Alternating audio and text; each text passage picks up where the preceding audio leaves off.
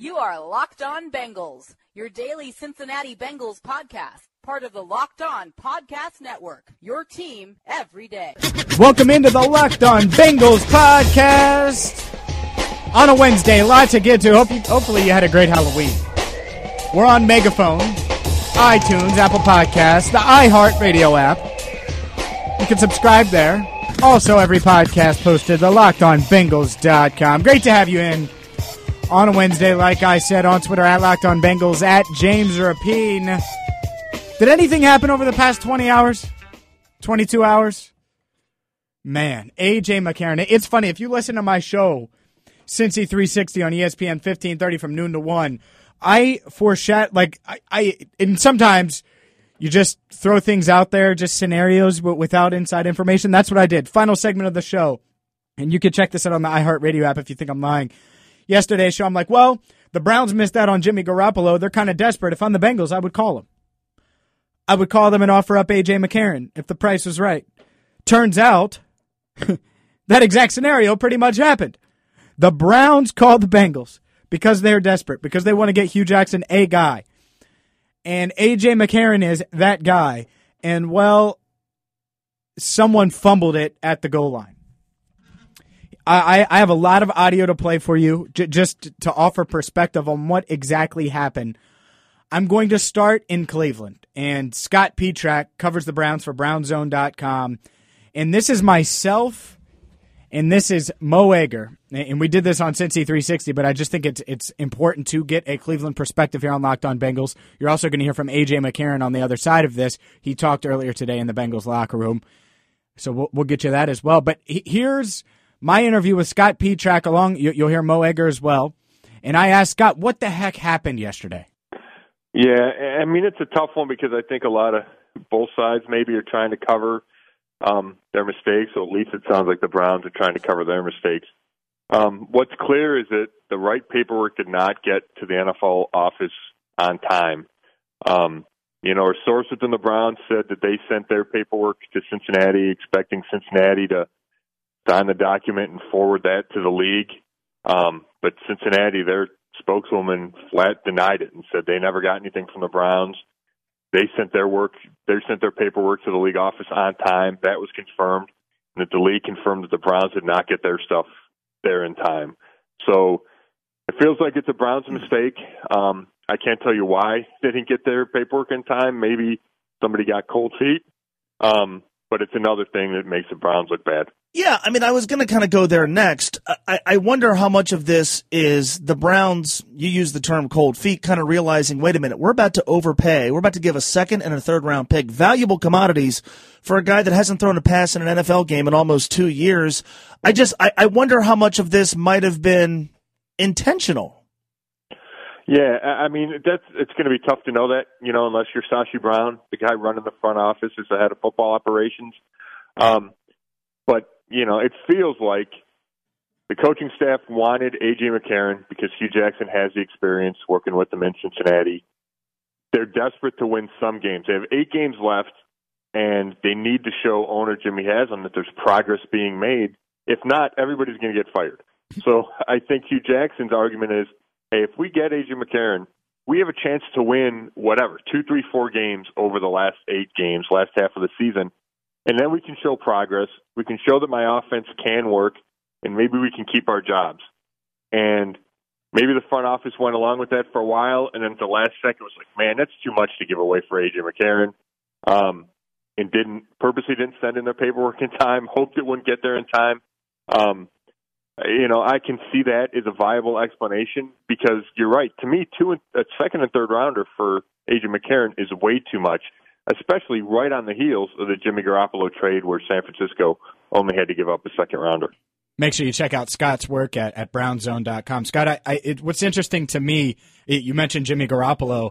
How how accurate was it the, the reports that that the the coaching staff was frankly pissed off or mad at, at the front office for, for Garoppolo when he got dealt for just a second rounder to San Francisco?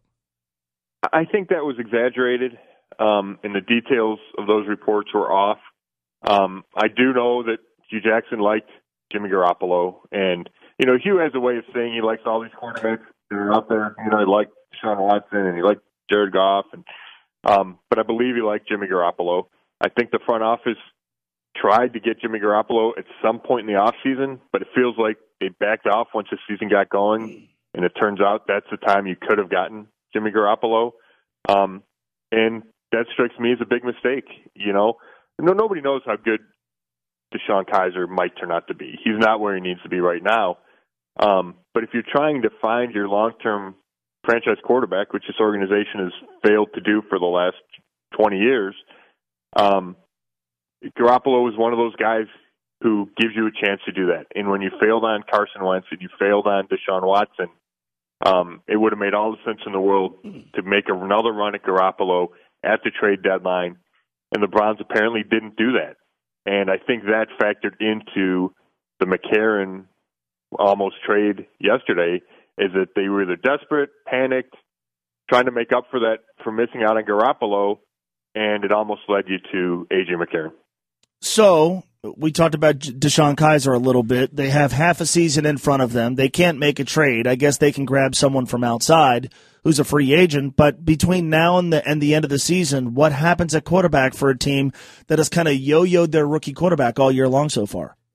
Yeah, for me, they have no choice but to go with DeShone Kizer. Now that might not mean any more wins in the final eight games, and it might mean everybody gets fired at the end of the season. But if that's where you are right now, and at the beginning of the season he was your starter. Um, why not see if the kid can do it? You know, and I get trying to chase wins, and I have ripped the front office for not prioritizing winning in their two seasons in charge. But I feel like DeShone Kizer is a special circumstance. The guy's six four, two thirty three. He's got a big arm. He can run. He hasn't been accurate enough, and he's still getting used to reading NFL defenses and seeing the field fast enough. But I think he has more potential to be a franchise quarterback than anybody the Browns have had recently. The Johnny Manziels and the Colt McCoys, those kind of guys. I think DeShone Kizer is a different quarterback than those guys, mm-hmm. and I would like to see him get a legitimate chance. Unfortunately, the, the supporting cast is awful, and that might sabotage any chance he has for development. But at least give him the final eight games, and that's another reason I wouldn't have liked the McCarron trade because I don't think McCarron's a franchise quarterback.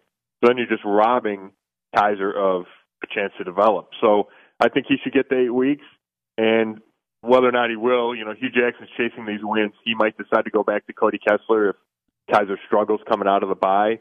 But Kizer will start after the bye week against Detroit, and then he has a chance to keep the job. Scott, the the Browns are one in twenty three over the past year and a half. How much of that is on Hue Jackson?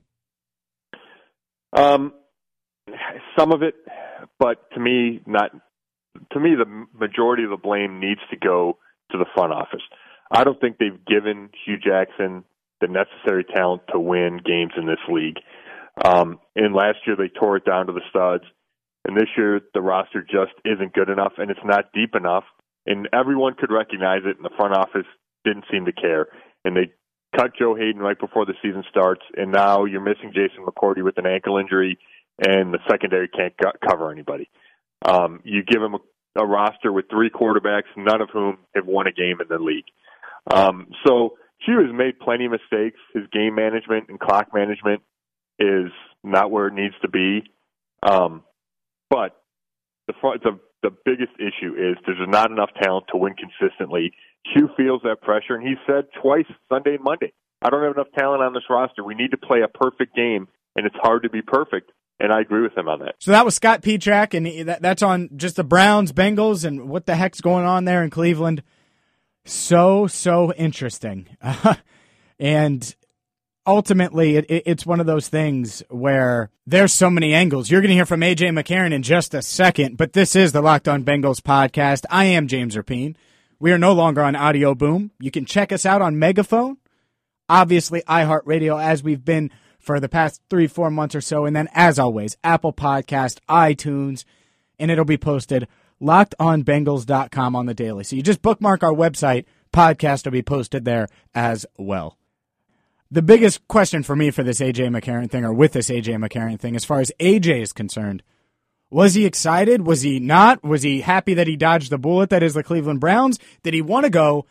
He got asked a ton today in the Bengals locker room. Here's AJ McCarron with a bunch of reporters, including myself earlier today at Paul Brown Stadium. What was yesterday like for you? What was that whirlwind of emotions like? The I don't it, really. I can, it's hard to um, answer it truthfully.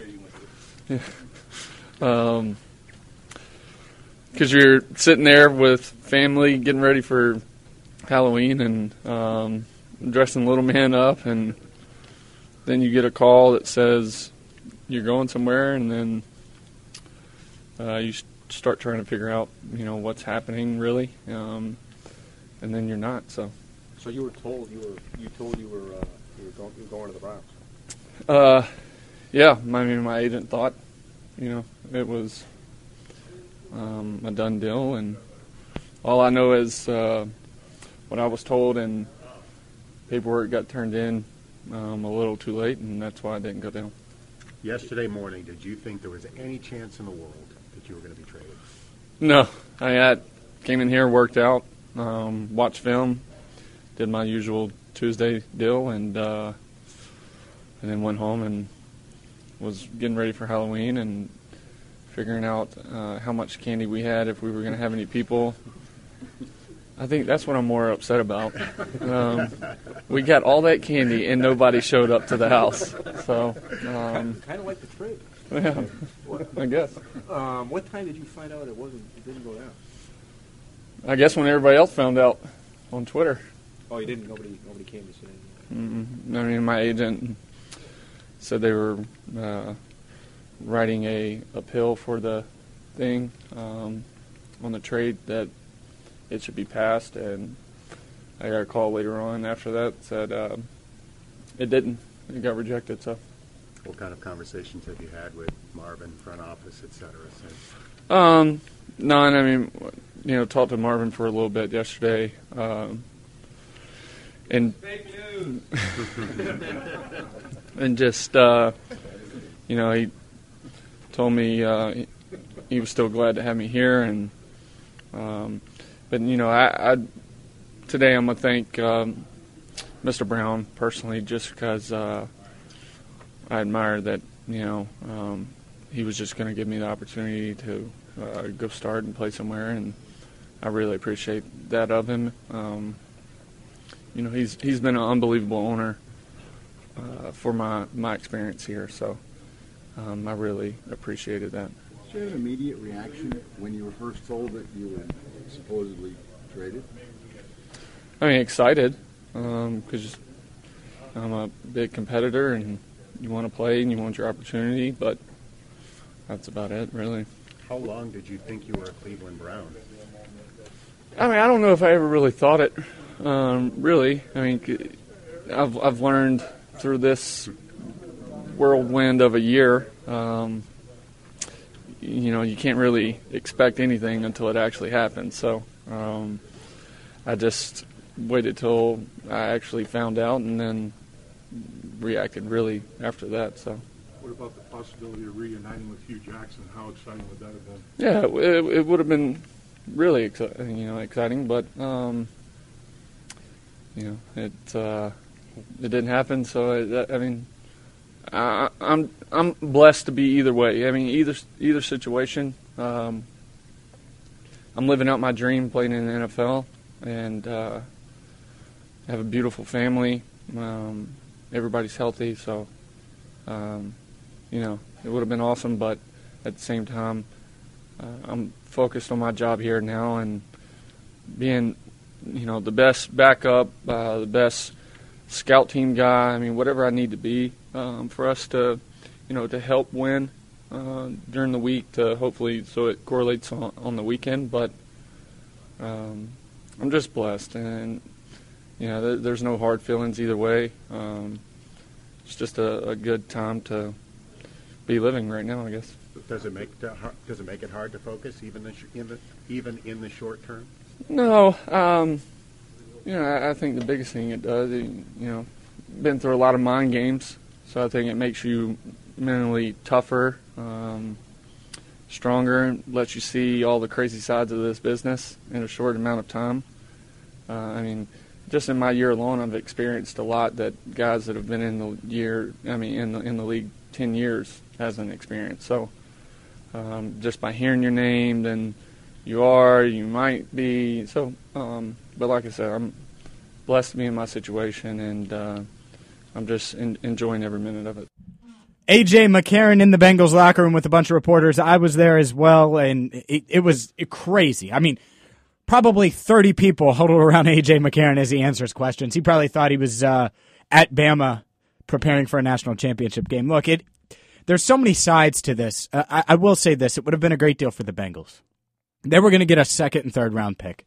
You heard Joe Goodberry. Either you heard Joe Goodberry on this podcast or he told me off of it. But either way, he said that this offensive line draft in 2018, the prime spots are in the second, third round.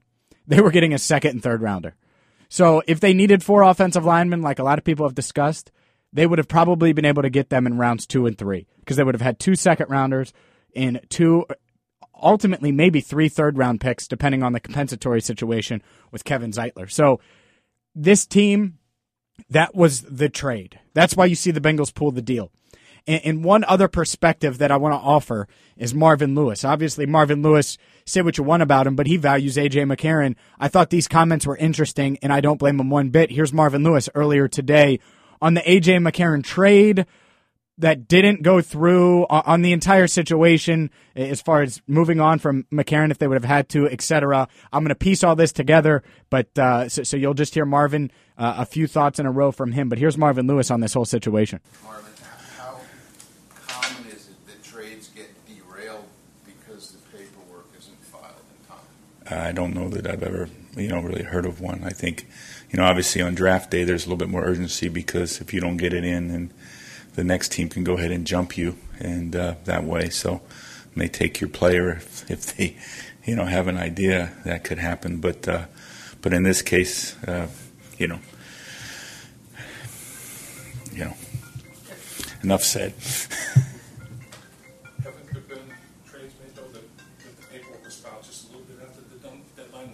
I have no idea. I mean, all you have to do is notify the league office you're making a deal and that's an easy thing, you know. Which which you know we spoke to the person in there that uh, you know uh, our things there, so.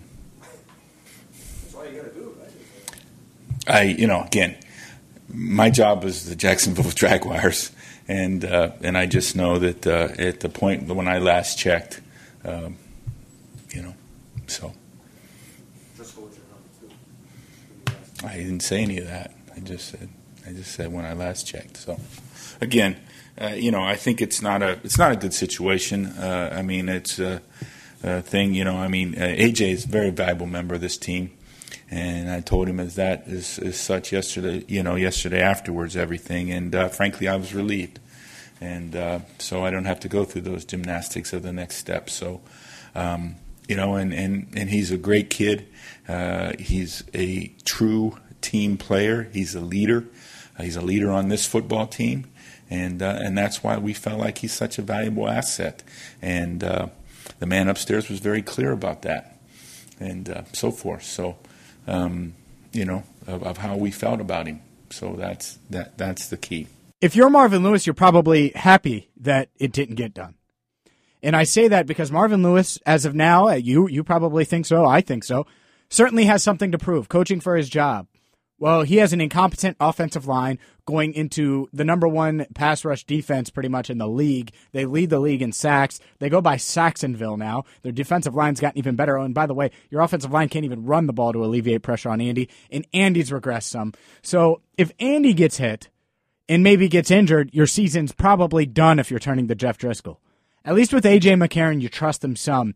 So I don't blame Marvin for saying that, that he was relieved that he didn't have to think about the backup quarterback position if Driskel should be the guy. Uh, obviously, naturally, the segue would have been, well, do the Bengals bring in Colin Kaepernick? You know? And they have to avoid, they avoid all that. So to me, it sucks long term because that second and third round pick could have been, you could have rebuilt the offensive line by day two, by the end of day two on the draft. Instead, they still have a chance to do that. It's going to be a little harder and you have to wonder what they're going to be able to get from AJ for AJ McCarron this offseason, assuming that his grievance gets denied. I'm assuming that's what's going to happen. Uh, in basically, if you're not familiar with this, AJ McCarron was on the non-football injury list as a rookie. Since he was on that list and, and basically didn't play at all, wasn't active, the NFL saying that he shouldn't that year shouldn't count towards his free agency, which would mean the Bengals get him next season as well. AJ filed a grievance. He fought it. He he had to talk to an arbitrator and all that stuff. We'll see what happens. Obviously, AJ McCarron wants to be a free agent as soon as possible. If he's not, well, then the Bengals could potentially move him this offseason. Would Cleveland give up a second and a third round pick then? Hell no. I don't think any team will. But because they'll have options. You know, they'll have options. It'll be draft time.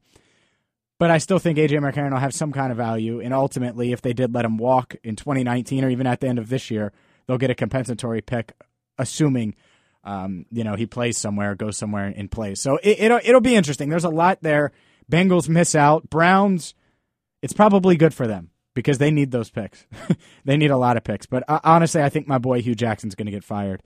And that, that'll open up a whole nother bag of worms. I threw a lot at you today. Scott Petrak, shout out to him. Obviously, heard from AJ McCarron, Marvin Lewis. You can subscribe on iTunes, Apple Podcast, as they say, iHeartRadio app. Check out lockedonbengals.com. By the way, I used the promo code the other day. If you need SeatGeek, use promo code LONFL. Used it for my ticket to going to Jacksonville. I've said it for like eight, eight weeks. Going to Jacksonville Friday. I can't wait for that. So, hey, if you guys are going to the game, actually, I'll put that out there. If there's anybody that'll be at the Jacksonville game, let me know. We'll meet up for a beer or something. You can email me, James Rapien at E ESPN1530.com. Hit me up on Twitter, at James Rapien, at Locked On Bengals. Until tomorrow, when, oh, by the way, I did, see, that's the thing. We didn't even have time. I talked to Carl Lawson today. I talked to Russell Bodine today about that Jags defensive line. You'll hear from them tomorrow on the Locked On Bengals podcast. It's been great to chat with you for the, the time I had to chat with you. Hopefully you enjoyed all that perspective. We'll continue to move on here. Bengals don't make a move at the deadline, but they tried, right? Give them some credit. They almost had the opportunity to rebuild the offensive line completely by day two, by the end of day two of the draft. That is amazing to me. Astonishing. They almost traded AJ McCarron. I'm James Rapien. This has been the Locked On Bengals podcast. Have a great day.